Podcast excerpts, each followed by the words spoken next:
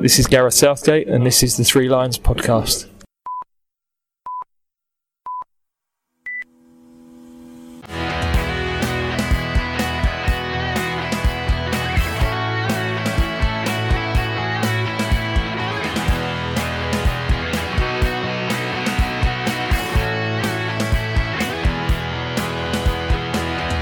Well, here we are then, episode 20 of the Three Lions podcast. A little sooner than I'd expected, but I hope I've got something that you're going to enjoy. My name's Russell Osborne, and when I took over the reins of this podcast, I had ideas of what direction I'd like to take it in.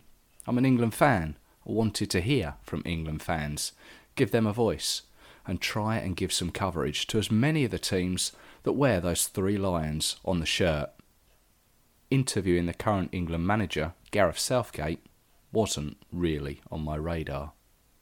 But the podcast has been picked up by the ears of the FA, and I was very fortunate to be invited to a fans forum by Andy Walker, Senior Communications Manager for England. So many thanks to him and the England Supporters Club. So, quick reshuffling of work, organising childcare, trip to Maplin to take advantage of their closing down sale for some portable recording equipment, check the tyres on my car, and I was on my way to Walsall.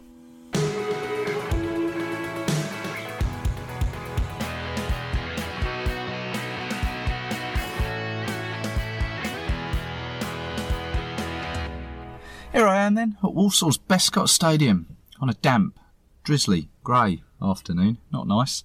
Sat in my car in the car park. The HomeServe stand is straight ahead of me with the main reception just beneath it with sponsors Banks Stadium either side. It's a stadium I've passed many a time on the M6 but never really had the pleasure of. Now, this is actually going to be a venue for one of the forthcoming under 17s European Championships, as I think, yeah, I mentioned that in the last podcast. Anyway, what am I doing here? There is an England supporters fan forum being held here in the Savoy Lounge. Sounds very grand. It's an opportunity for supporters going to Russia to ask questions and seek advice from people who have been to some of the host venues. Hopefully, in the current climate, it's going to put some minds at ease. And what it is, there's going to be some special names going to be in attendance, along with plenty of England fans. Right, let's go. Let's see who'll speak to me.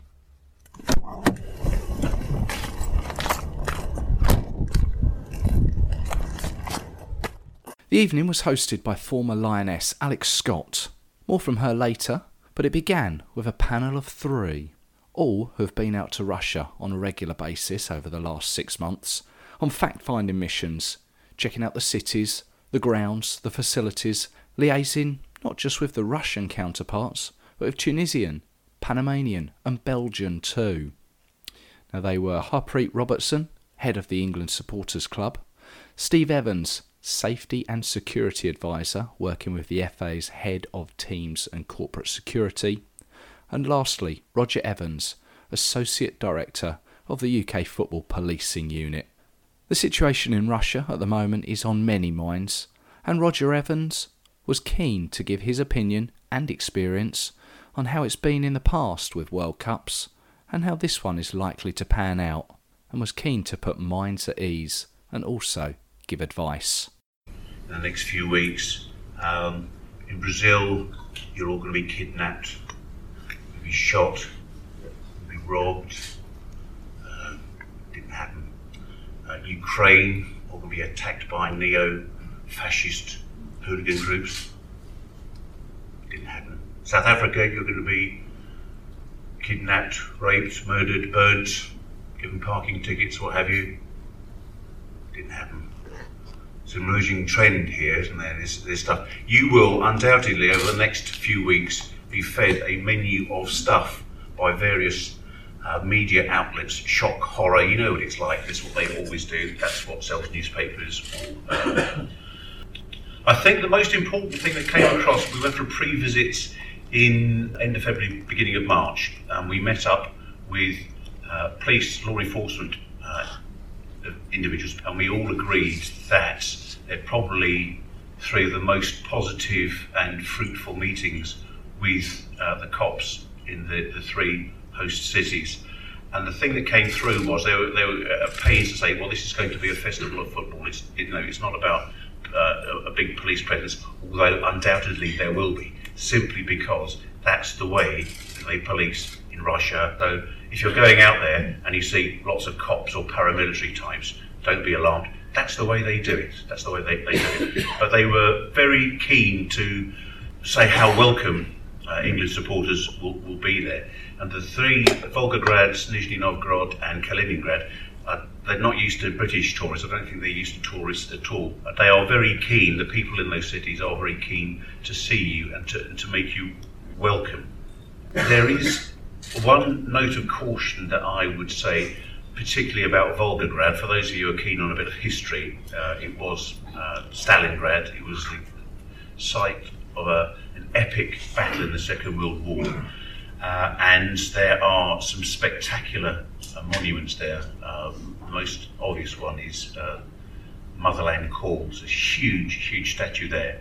Um, and I do know that there are certain people amongst the English support that like to drape flags about the place. Uh, St George's flags emblazoned wherever you come from, whether it be Bristol Rovers or Lincoln City or Walsall or wherever. Um, I would just caution on the Second World War, or the Great Patriotic War as it's known in Russia, is scarred into the, the, the, the national psyche over there. For every two Americans that were killed in the Second World War, 184 Russians died. It's a huge thing to the people in Russia and in Volgograd in particular. So, if I was going to say anything to you, take away and tell your friends, please bear that in mind because if you think it's fun or if you if you're just having a good time, please bear in mind the, uh, the deep psychological scar that still is with the Russian people as a result of that. Stadia, we've been to all three stadia for the group stages, and they were all covered with snow, which made it somewhat difficult to try and imagine what they were like. But I went to, as I said, to the Confederations Cup last year, so you've got an idea. If you're not used to Cyrillic script, it's a bit of a brain teaser, but all the FIFA stuff will all be signed in English. Their security is very, very tight. For those of you that travel by aircraft, um, it's more stringent than than going onto a plane. You have your ID checked, you have your ticket checked, you then go through a search regime which is the same at all the, the FIFA stadium, mm. and it's on occasions quite an intimate personal search as well. If you've got a mobile phone and or a camera, they'll ask you to turn it on. Why that is, I don't know, but it's obviously a reason for it to prove that it actually is that and you'll go there, and it takes quite a long time. So the same old story: get there nice and early, uh, because it worked all right uh, during the Confed Cup, but people tend to turn up a bit later for the tournaments. They're having a beer and they're enjoying the envir- uh, the atmosphere outside. So get there early because of that, and also there are incredibly long walks to, to all the stadia that we went to. Uh, you can see it. You can see the building over there. You think you're going to walk that way because they've all the security, the fencing all around. And I think getting into uh, the Spartak Stadium, what was about 200 metres that way was about a kilometre and a half walk round, and a bit of patience going through the security. But apart from that, no, it's it's it'll be interesting. I've like I said, been out there four times. It is an experience. A question brought up from the audience referred back to the trouble in Marseille during Euro 2016. And should the need arise, would there be easy access to UK consular the Foreign Office head of World Cup team, Tom Regan, was on hand to answer this and also give feedback and experience on Premier League teams who have headed out to Russia in recent European campaigns. Specifically on that point, our plan is that we're going to have a mobile British embassy that will be in the cities that England are playing in throughout the tournament. So we're going to have one in Volgograd, Nizhny, uh, and Kaliningrad and then depending on how England get on, we'll then have a team uh, that follows the fans and, and the team round.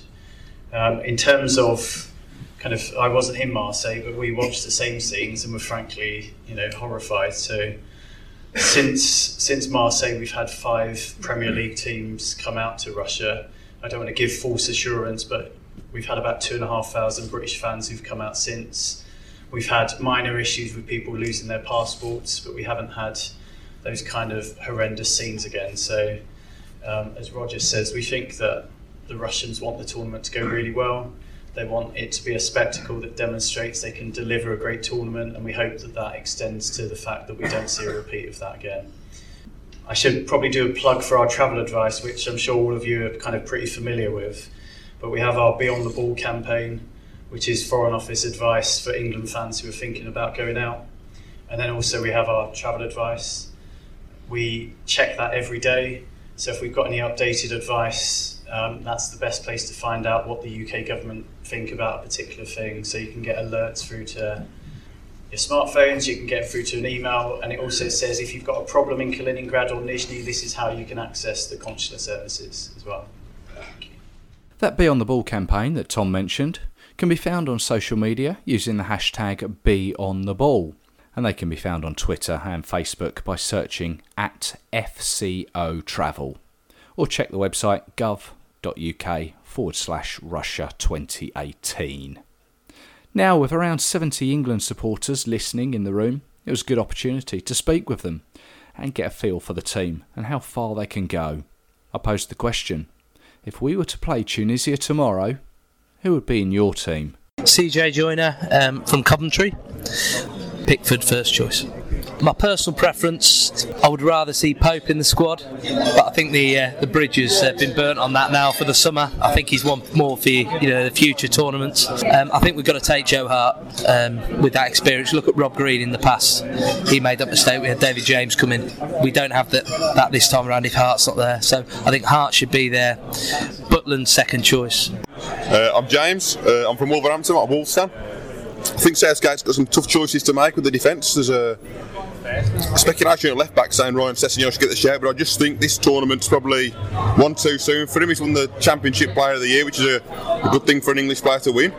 Uh, but I think Ashley Young, Ryan Bertrand, and uh, Danny Rose have all had good seasons when, when they've been on the pitch. Um, and then you got on the right side, you got Joe Gomez who can play right back, Kyle Walker. Uh, there's just a lot of options there this this time. Um, Would you have your, your back three?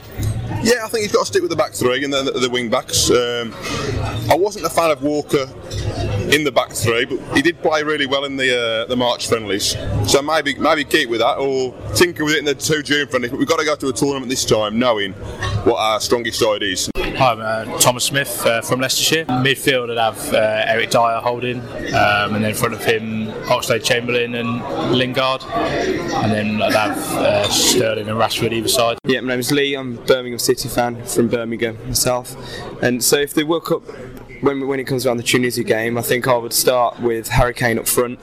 But I'd do it as a front three, so I'd have outside him, I'd have Sterling one side, and someone like Rashford the other. So we've got the pace on the wings that run at players, cause them problems, can get in behind.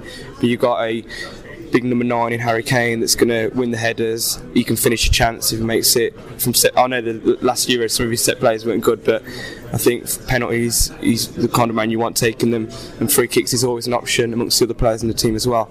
And I think he's the kind of player that if he has a good tournament, England will have a good tournament.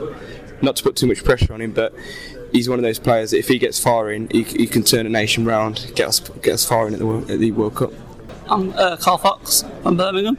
For the Tunisia game, I would start maybe with Harry Kane and Jamie Vardy up front with two fast wingers on each side, getting the balls in. Jamie Vardy's proven lately he's finding the back of the net again, and then for goals you've got Kane who's a natural finisher, and then Vardy who loves to just chase every loose ball.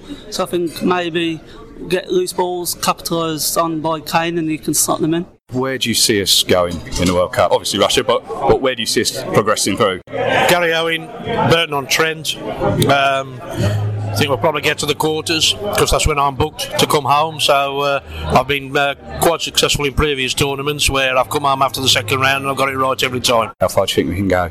Well, there's always It's a million dollar yeah, question. There's always the anticipation going into it. I'm hoping if you get to the quarters, then it's look at the draw. A- Anyone could beat anyone on the day. But I think getting out of the groups, getting through the round of 16. I mean, the draw. If you if you're going to pick a draw, that's the kind of draw you'd want. We've got a group that this team should get out of, and then round of 16 as well. The group that we could play in the round of 16, one of those teams is one that you'd fancy your chances in the day. And then, like I say, if you get to the quarter final, quarterfinal is where I expect us to get, and then, like I say, any, you could get anywhere from there. But quarterfinal is my hopes, at minimum, bare minimum. Any thoughts for the World Cup? Quietly optimistic. Um, getting through the group, we're looking to probably face either Colombia or uh, Poland, which is again winnable, and perhaps Japan, uh, depending on how their group goes. Obviously, all going to be tough matches. and They've qualified for the World Cup. Um, yeah, quietly optimistic we can maybe at least make the quarterfinals. Again, quarterfinals, we usually get to that marker usually. Hopefully, with this generation of players, the ability in them, we can maybe take it to the next step. Again, it's look at the draw, so hopefully we can get to a semi-final and take it from there. I think we're going to go out in the quarters. I think if we get through our group, we should beat one of, I think it's Japan, Colombia, or Poland. Um, if we get through the group, we should beat one of them.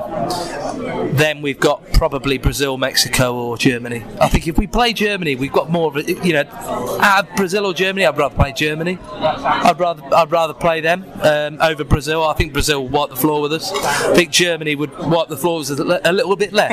Um, but if we get a win there, we're through to the semis, and you know that means we've got right the way through to the final weekend. because we've got a third place playoff. So that's that's how you to look at it. In theory, Belgium could do what they want to us because in theory both of us should get six points by then. We we, we could get away with just playing well once. We could get away with with playing better than what we should do once, and that's in that quarter final. And then we could be there right the way through to the um, the last the last weekend. Positive thinking, I like that. Yeah, absolutely. Seems the general consensus is we'll make it through the group stage and bow out somewhere between the quarter-final and the final, hopefully. There was then a break in the evening where I got an opportunity to sit down with host for the evening, Alex Scott. So I'd like to welcome Alex Scott to the Three Lions podcast here at the England Fans Forum. Thank you for having me. Are you welcome, Alex? I, I should say 140 caps and, and 12 goals for the Lionesses, and currently at Arsenal Yes, still uh, two months, two more months. until you hang up your boots. Yes, officially. So retired from England last September, and then yeah, seeing out this season with Arsenal. So hopefully it ends on a high. Let's hope so, from an Arsenal sports perspective. 140 caps for England. What was your highlight for those 140 caps? Oh, that's a really hard question. It's hard to pinpoint one. Um, I think the dream for me growing up in the East End of London was always to play for England. So to be able to go on and do play for 140 times is just it still amazes me actually. So I remember playing in my 100th game and I actually couldn't believe it. And then 140 to be England's second most cap player, male or female. It's just yeah. I think those sort of things when you're playing, I don't count how many caps I've got. So it's not until you actually retire and people tell you those sort of stats that you're like, oh wow, did I, that's actually me. I did that. Um, but yeah, it was an absolute dream playing for England, and I still look back and I just can't believe it. Yeah. And do the Lionesses get physical caps the same as the, the men's seniors? Have you got 140 caps, hats at home? You don't actually get a cap every single time you play. So you get, um, so I got a hundred, a special one, a gold one, um, and then every tournament you play in, you get a cap, and it's got all the games that you played in that tournament. And I actually got sent one last week from UEFA to congratulate me on my hundredth cap. Um, so yeah, you don't have 140 caps, um, but I think I've got about seven. Yeah, Oh, okay, well, there's something I've learned. yeah. So France next year um, for the, the Lionesses and the World Cup. What are your thoughts? Obviously, we're not there yet, but what are your thoughts going forward following the, the re- t- two recent games? Oh, geez. Well, to believe that we're ranked number two in the world now, um, we're obviously a team going into that tournament that are going to be placed as one of the favourites, I suppose, behind uh, France, obviously the hosts. But I actually believe that we can go over there and medal. Um, we've medalled at a World Cup before, obviously the bronze medal, but being ranked number two in the world, there's only one place to go. And, you know, sometimes that can be the hardest one because it's like those little bits, that little bit extras that you need to work on. But I think looking at the current squad and youngsters coming through, I honestly believe that we can do something special in France. I really do. And Phil Neville coming in to take over as top man. Yep. What, what are your thoughts on Phil? Oh, I like what I've seen so far. I think the team is starting to get his identity under him, um, kind of playing out through the back, playing through the middle. Um, the last game at St Mary's was obviously frustrating for the England team, how Wales came out and defended. But when you're ranked number two in the world, that's what you're going to find now. Um, when you go and play the likes of France and Germany, the games will be more open, but it's going to find those games against the lower ranked nations the hardest ones sometimes. So it's finding a way to open them sorts of teams up. But no, I think Phil's brought in a freshness in terms of um, the group, and he's not scared. He comes out kind of in women's football with a clean slate, so he doesn't know previous stories, the personalities. It's all new to him. So he's going, and I feel like the players are now stepping up because they believe that they can get picked. Um, so it's putting everyone on a clean slate, and I think that's the freshness. And you mentioned there growing up in the was it the East End of London. Who was your inspiration? Oh, for me, it was Ian Wright. Always, absolutely loved it. I think that's the difference now with women's football. I suppose youngsters growing up, they have female role models to aspire to be like.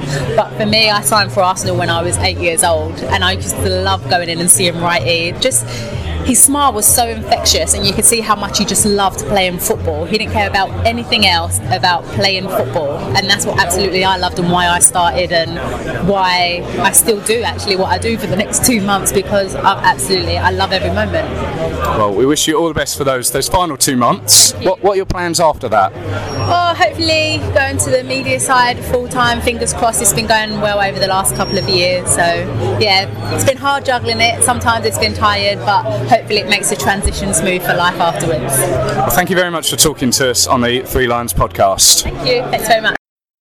The room then welcomed in England manager Gareth Southgate and Darius Vassell, who sat with Alex Scott for an informative 45-minute Q&A session. I've picked out some of the parts I hope you'll find interesting, and this will hopefully give you a flavour of the evening. Welcome, welcome, guys. We do have a lot of questions, obviously sent in by everyone this evening, so I'll get straight to it. And Gareth, the first one is to you. A popular YouTube clip amongst supporters is of the national anthem being played at Euro 1996, when you, Tony Adams, and Stuart Pearce in particular are belting it out and looking like you really care to be representing England. As England manager, do you try and encourage the current crop of players to sing the national anthem? Well, I, I think it's uh, very much individual choice, um, but our team very much felt that was an important thing for us, and the current team do as well. Um, I mean, I think you'll have done some of this with the Lionesses in terms of trying to give the players some ownership of what they believe is right and the way they want to behave as a team. Um, and when we put it to our lads, two things came out really. The first was that they wanted to sing the national anthem, and they felt that should be part of their sort of player charter, if you like. And the second was that they wanted to go over to the fans at the end of the game, which had kind of slipped away, I think, over the years. Um, you know, whatever the result, all the players, all the staff over to the supporters. Um, so they were two things which, you know, we were quite keen to kind of push, but it's always better if it comes up as the player's decision in the end as well. Um, and I think it is a, well, for me, it was a huge thing. Um, everybody's journey to playing for England is different, and um, our team now is really diverse, and, and everybody has different views and uh, meaning for them of playing for England. Um, but the national anthem is something that kind of bonds the team together and is as an important as, as, is the shirt. So um, I, I always felt that was a great moment for me as a player. It was one of the proudest things was to stand there at Wembley and sing it, um, or or abroad. But there was something special about doing it at Wembley as well. Um, so I was really pleased that the players felt the same way. Do you know what? I used to love singing the national anthem. Like I said, I actually used to get goosebumps every single time. 140 caps, it never got old. And I felt that was my moment. I was ready. Once that anthem was done, I was then ready to go and play for England. Darius, was, did you sing? Um, I didn't sing it, no, but during the national anthem, I used to use that moment um, as a player just to soak it all in, gather my thoughts, just listen to my heartbeat, just make sure it's going a little bit slower. Um, I was nervous, you know, at times um, as a player, and I felt during that moment um, that bit of respect that you're getting together as a team. Uh, I got to, you know, just refocus, realign my thoughts, you know, and I was one of those that used to take those moments to just concentrate on the game and make sure, you know, I know what I'm doing, and, you know, when the referee blows the whistle. I think that's an important thing as well because um, just because people don't sing doesn't mean they don't care. And uh, we saw, uh, I went out to Brazil for the last World Cup, and Brazil and Chile were so emotional in the anthem. But actually, I think Brazil in the end were too hyped up. Um, and when they lost to Germany, they were so hyped by the by the anthem and the thing in the stadium that they almost couldn't play. So I think as a player, you've got to recognise what works for you. Uh, and in that moment, you know, I, I needed to get up, but I only had to kick people. You know, he had to go and beat people and, and be in a different mental place than I was. So I suppose it's similar in the changing room as well. You kind of know who you can bounce off of. You have the people that like to stay quiet before a game, and you have the people that like to be loud. But it's each to their own. Like you said, it's different ways of preparing, but it's actually knowing your players and what's right for which one. We go on to the next question, Darius. Describe how you received your call up to the England squad for the 2002 World Cup, and who was the first person you told? Okay, um, I remember that. Uh, I got a phone call before it was announced on Sky um, saying that I might, or there was a big chance that I was going to get in, and that phone call was from Sven. Um, so I believed I was probably going to get in. But um, it was written on Sky, uh, you know, had the right at the bottom of the screen. So it was official then for me. Obviously, that's what we all sort of go by sort of gospel now, right, especially in our family anyway. But um, yeah, it was official. The first person I told, there was no need to tell anybody. The phone started ringing. People were telling me. And I was saying, yeah, I know, I'm in. Thanks. um, but now, very special moment. But it's one of those where I've got to face reality. I look at the big picture. Right, I've got to get myself sorted. I'm going to a World Cup now. Um, it's a big opportunity, uh, not only for myself but for the team. Uh, I've got to get myself in gear and you know, have a break. So it was the end of the season, so have a break, go away with the England team, have a nice break, and get myself fit, ready for the World Cup. So um, the manager actually told me, I don't know if he told me because he was unsure how I was going to take or anything like that, or he think I'd believe Sky, but he felt that he needed to ring me and let me know. That's the way I found out. Gareth, we've got a captain question for you. How will you decide who will be England captain? Will you rotate as you have done between Jordan and Harry? No, uh, no, I don't think we'll rotate for the finals. Um, but it's been, I've, I've, been quite interested in the end how much of a fascination it is for um, for everybody. Um, the captaincy. I mean, it, it is important and it is an honour. So I certainly never wanted to dilute the honour. Um, but also, it's been there's been too much burden on the captain over the years with England and uh, even the small things of doing the press conferences the day before a game was always the captain. Um, and I know when I was a captain at the club, sometimes you were looking for a bit of help um, from other players just to take some of the load off. You know, you didn't. Have I got to be the one always doing the media, always doing the commercial things, always doing the community things? So I think it's really important that we, we started to spread the responsibility a bit, and we needed to develop more leaders in the group um, and sometimes developing leaders, um, part of that is just giving them opportunity to lead and be in situations that are, they're a little bit uncomfortable um, so that's what we've tried to do. And now what's becoming clearer is that um, there's you know a bit of a hierarchy of, of guys who are probably more comfortable leading because not everybody is. Um, and who have the respect of the group in that position as well. So, so that's good that we've got a core group now. Um, yeah, and, and, now I'm in a position where I'm, I'm, comfortable that there are two or three players I can turn to because I could announce as captain tomorrow and then somebody's injured before the end of the season. So I think it's better to wait anyway um, and, and, just be ready. But it, it's really important to me that we have. I mean, I know you had a really strong group of senior players, and that was part of why you were successful as a team. I, I imagine. But would you say? Do you feel when we look back over the years, the leadership character, that role has changed. Not just from like how you're saying about um, divvying it out, but in terms of the character of the leader, it doesn't necessarily have to be that one that talks all the time. No, I think um, I think it, it's like managers. You know, different types of managers you can see in the Premier League. Um, they're all different characters, but they've all had success in their own way. You've got to be authentic to yourself. Doesn't mean that one guy who's a bit quieter um, wants to win any less than the guy that's jumping up and down on the touchline all the time. So, um, so I think leadership in in businesses in uh, in any walk of life is is changing definitely.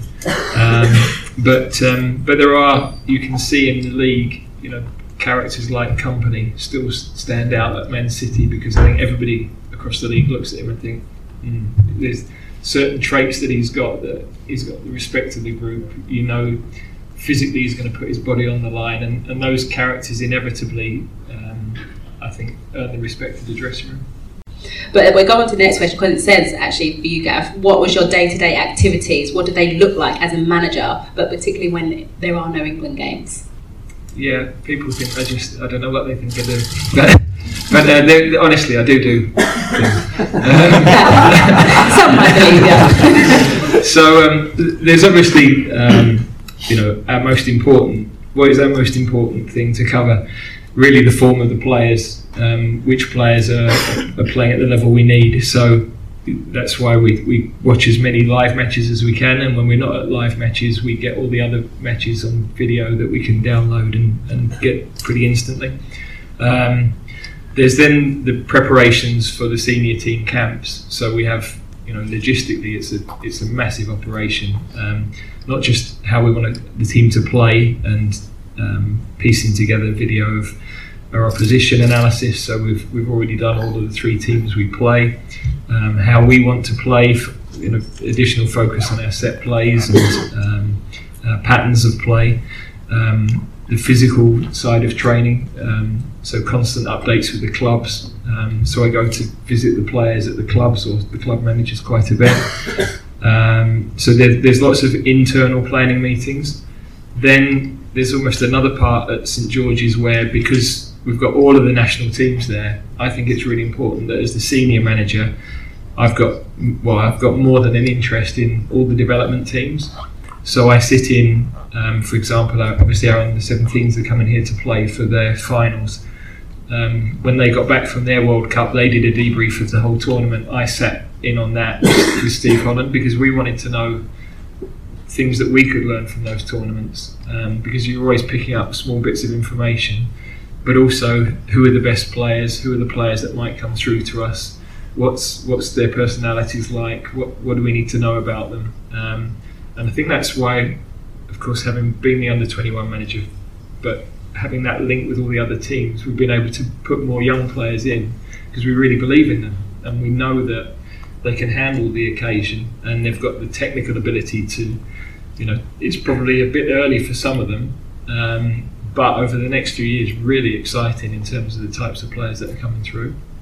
So that that's probably the second part, and then the third part is, you know, as the England manager, you've an ambassadorial and a responsibility to um, support, you know, promote the game, support good causes. Um, you have a chance to make a difference, actually, which is nice, and um, I, I think that's also really important. So I try across the week to, you know, m- the priority, the day job is is the senior team, but also I think there's responsibility to do those other bits. So it, it keeps me pretty busy. Yeah. This question for both of you, but how important is the support and the role that they will play in Russia? Well, um, I think it's the most important thing to a lot of people. Um, you don't want to come home and feel like you've let people down.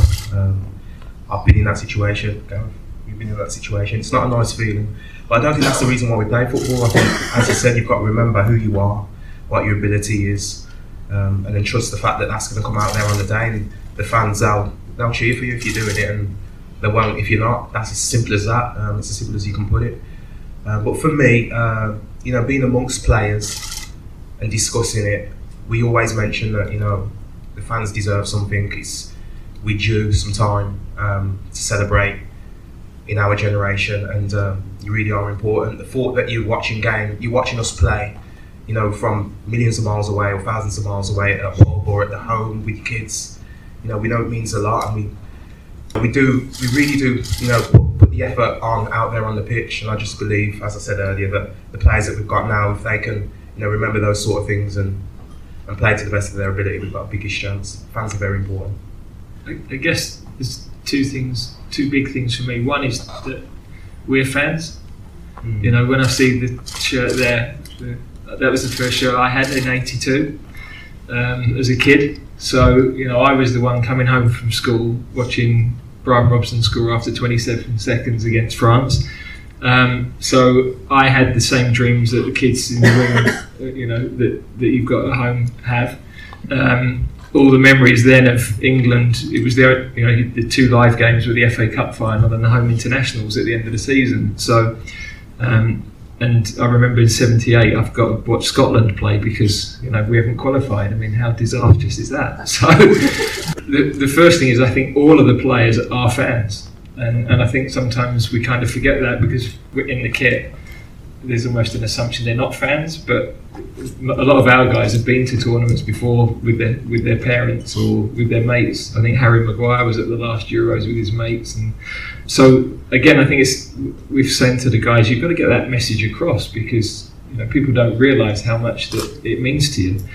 And then the other part is the understanding of how you know the commitment of supporters to travel um, and not you know just home games to get to Wembley is, is difficult. I'm just, you know really conscious of that. That's one of the reasons we're trying to take the team on the road again um, because I think we both played at a time when the team was on the road when Wembley was being built, and that was great to take the team to other cities um, for you know it is the people's team and you know Wembley is you know the, it's the best feeling to play at Wembley but actually to go on the road and play was really really special because every city there was a new energy to it. It, it felt important for that city to have England there.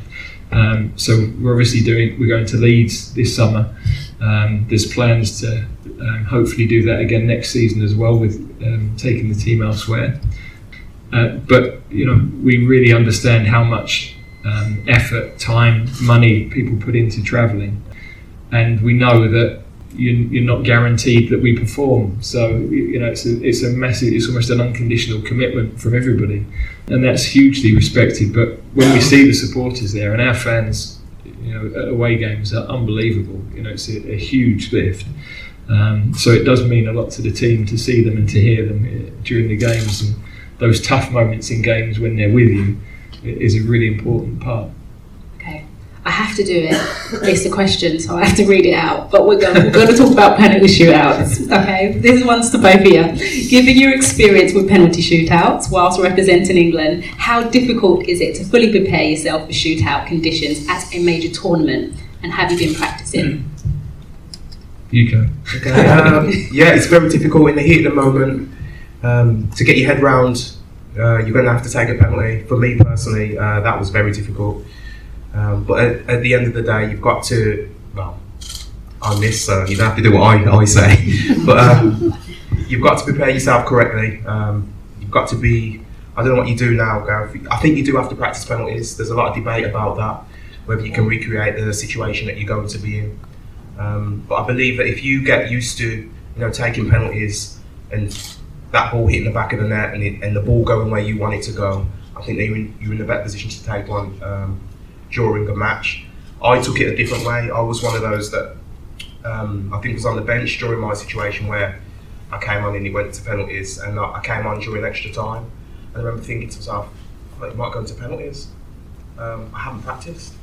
Okay, I know what I'll do. I'll make sure it doesn't go into penalties, and I'll go and score my goal and get us through. So I try, I tried to use that as a motivation.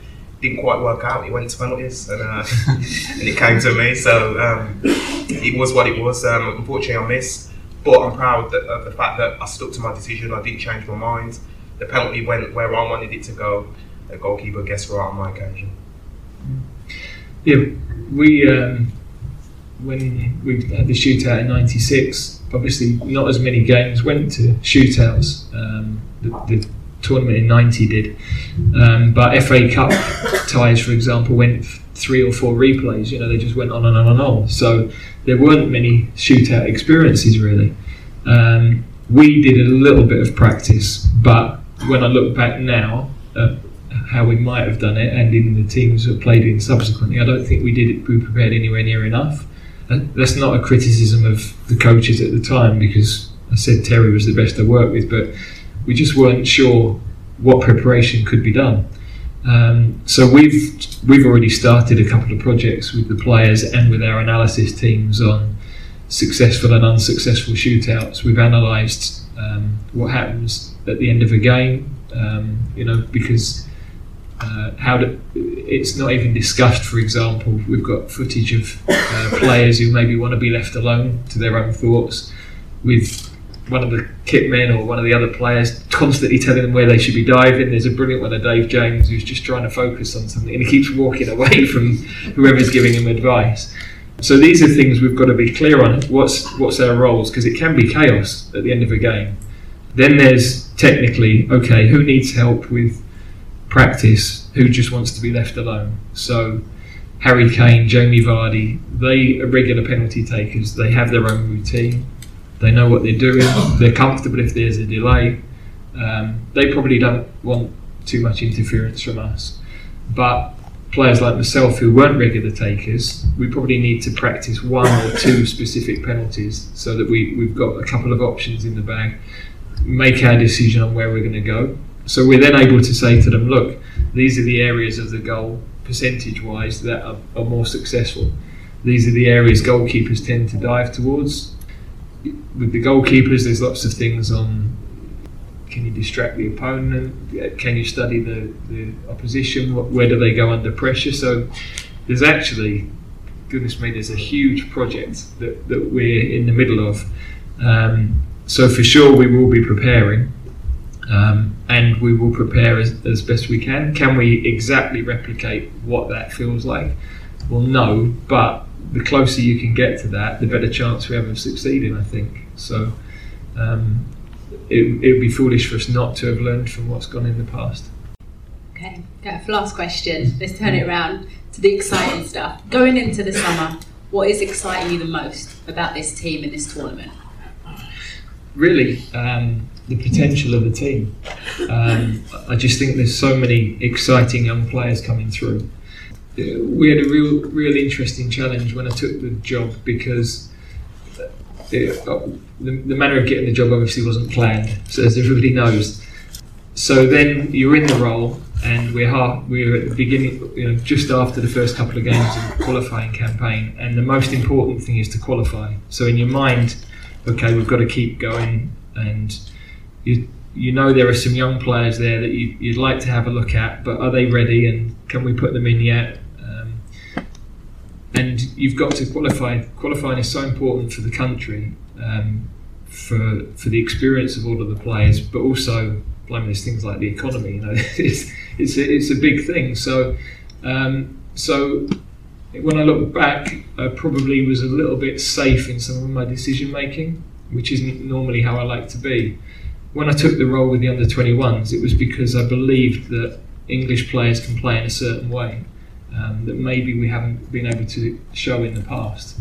Um, and I think with the junior teams, we started to do that. And um, we qualified, and it was flat. You know, the performances weren't as we'd hoped. I don't think it was as enjoyable. Um, but also, the team were coming off the back of a real tough experience psychologically. Um, and the, I think everybody was scarred by that. Um, and also they um, they had three changes of coach and different ideas. So when, once we'd qualified it, you know, we'd talked during the summer as a coaching staff. Okay, we need two more wins to qualify. Then what's the plan? How do we want to play? Who might be the players that can fit in? And so straight away in Lithuania, we went to the back three. We put Harry Maguire in for his first game. We put John Stones back into the middle of the three and there were certain things we wanted to start looking at straight away. And then the games in November with Brazil and Germany, and the games in particular in March, the team started to play in a style that I think is representative of what we're trying to look for. Now that's still going to take time because we're four games and 15 days working at that. But that's the way I believe we should play. Um, I think it's important that we have energy and speed and um, technical ability, that we're brave in how we play. You know, I think mistakes will happen, but I want our defenders to play out from the back. It's really important. If we're going to be a successful team in the end and beat the top, top teams, that's what we've got to be able to do. Um, and also, we've got to make decisions that if there are some young players that we think over the next four, six, eight years can be world class, which I think they can, and maybe we've got some older players who have maybe got to the as far as they can. You know, we've, we've started to make those decisions on a few players that I think is the right for the long term. And maybe I see the benefit of that, or maybe I don't as the coach, because you you don't know what's going to happen. And but I think for England, that's the right thing. And um, and also underneath this group, we've then got more top players coming through who've won World Cups under 20 and under 17. And you know, Darius is working in academy. Uh, we know the quality of players that's coming through. So um, that's that's what we believe. We, we want to play um, in an in an attacking style, and I think again that started to come through against Holland and, and Italy. At the moment, we haven't beaten those top teams, so we've got loads still to prove. But the nice thing is that all these kids are hungry. You know, they're they're not quite where they want to be. There, they've not won the things at club level that they want to win, and they're probably not scarred by what's gone in in the past because it's okay. What what can we go and achieve? So there's a bit of the uncertainty because under pressure, you know, um, we don't quite know how they're going to be. But also, I'm quite confident that they can handle that. Uh, I'm confident in their ability, and I think we want. In the end, I've said what would be success. Well, I think if we come back and the country's proud of what we've done, we'll have had to win a few games because they won't be proud if we lose them. That's for sure. But I think how we play and the way we are as a team and how we represent the country is really important. We've got to show that players aren't disconnected from the fans, that they are fans, that they care about. They've got to play in a, in a style that, that makes people excited and want to watch them. God, I think we have to leave it on there. That was such a great answer. but it is, it is going to be such an exciting summer. And on behalf of everyone here, thank you for all your questions and a huge round of applause for Gareth and Darius.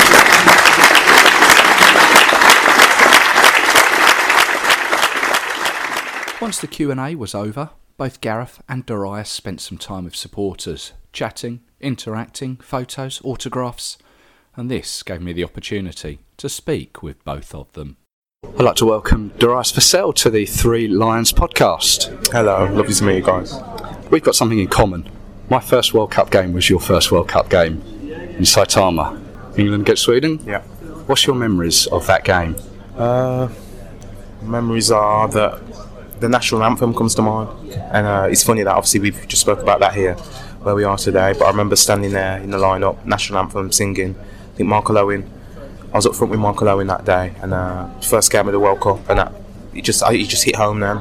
Like I said, that's the moment that you take a little. Well, I took a moment to myself. Um, obviously, everybody's singing and getting patriotic. I'm doing the same thing, but I'm, you know, relaxing and getting deep into the moment, trying to just realise, you know, how I got here and where it all came from. And it, it is a beautiful moment because you know the music's playing, people are singing, and you know that it's I won't call it silent because people are singing, but I had silence in myself, and uh, it's just realising where I've come. I mean, I had a brilliant season for Aston Villa that season, and there was talks of me getting into the squad, you know, and it seemed like a long shot. I had people write me off on TV. And I just kept going, just kept it going, kept it going, and there I was starting the first game of the World Cup with it all in my hands uh, to go out there and you know be one of the main players in the World Cup and to get myself into that situation uh, considering you know my upbringing, where I'm from, you know how difficult it is, the amount of players, good players who are out there, the odds that were against me. It just it just was a really nice feeling, and I'm really proud of myself uh, for that. And you're now at the St George's Park setup. Yeah. What, what's your role there now? So uh, I don't actually work there, but they've got a great setup there, as we all know. They put on courses to um, acquire the um, the FA badges. So I was working on my A license um, at the time. I've been there back and forth a couple of times to get my licenses, but my latest one was my A license, and I was fortunate in, enough to complete that course. And then now I'm, I need to go out and, and, and get my hours and get my work into, you know, to be a qualified uh, A license holder. And your thoughts for England for the World Cup? Yep. Um, I, I, really do believe that they've got every chance. I know that it sounds optimistic and we'll probably say the same things every four years, but looking at that squad and knowing that a lot of that team have experienced uh, adversity together. Um, I feel like that experience in itself will lend its hand to the team being stronger this this uh, tournament and possibly going a little bit further than we've been before. And if that's the case, we're talking semi-finals and and finals. And when you get to those stages um, of competition of that magnitude, anything can happen. You know, you need a little bit of luck or something to go your way. You might have a player come into form at the right time. Uh, you got a chance of lifting up the trophy. So, because of that, I, I think we've got a chance.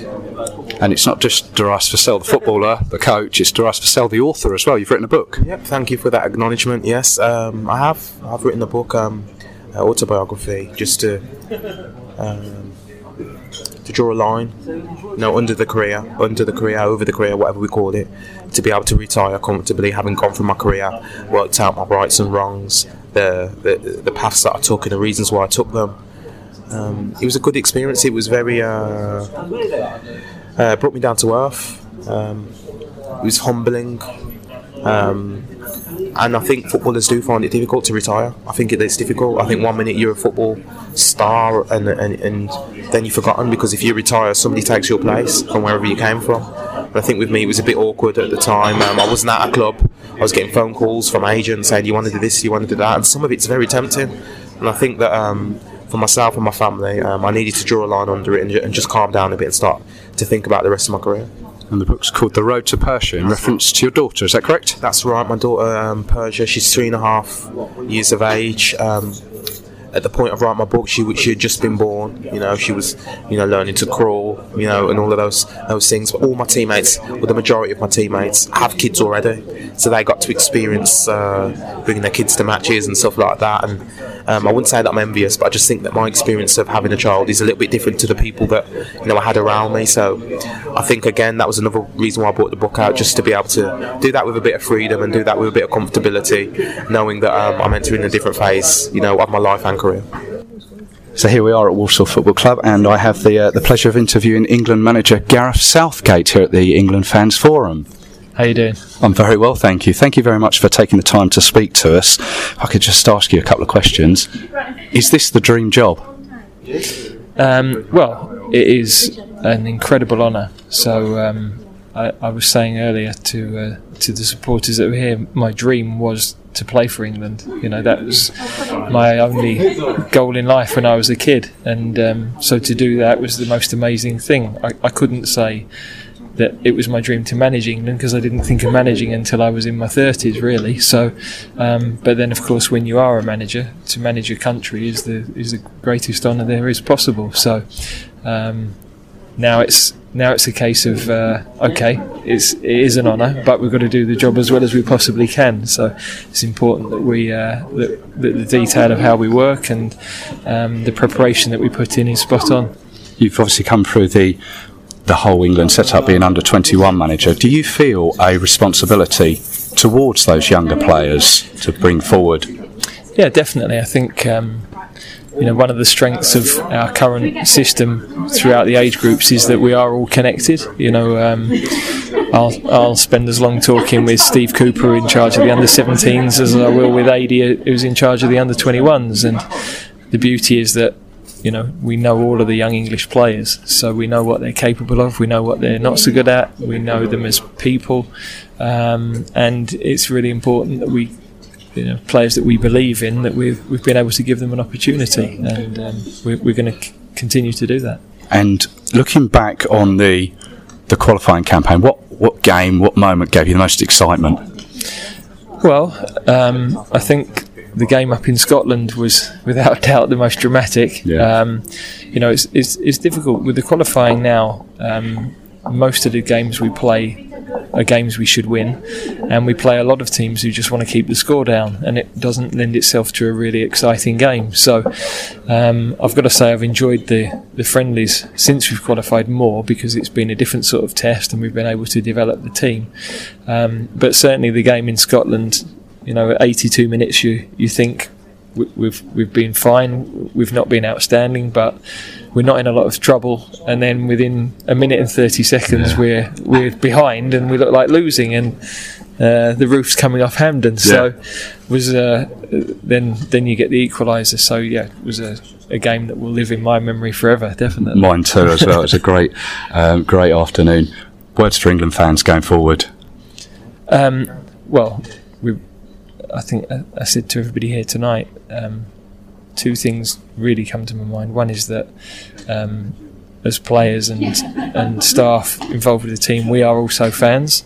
Um, you know, we we've as kids worn the shirts. We've uh, grown up following England in the tournaments, rushing home from school to watch them play. So, you know, we we were always um, kindred spirits in that sense. Um, and the other part is that what we recognise is the commitment from people who follow England is is massive. You know, not only financial, which is which is huge, um, but the time and the effort that people go to, um, you know, to prepare for events like the summer, you know, takes a lot of uh, of organisation and um, you know time off of work and time away from family. So, um, you know, we we're very conscious of that and appreciative of it, and um, we hope that we can repay that in terms of the way that we play and um, that we can give people, you know, I, I, think people will hopefully enjoy their trips regardless.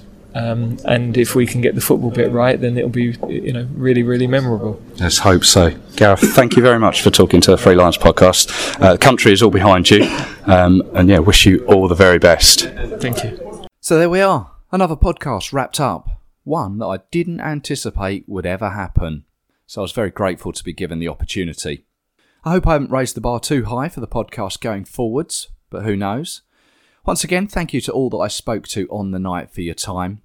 Now, I know this podcast has come hot on the heels of the previous one, but don't forget episode 19 is still available to listen to. It's got a great chat with England blogger Dom Smith and his website englandfootball.org.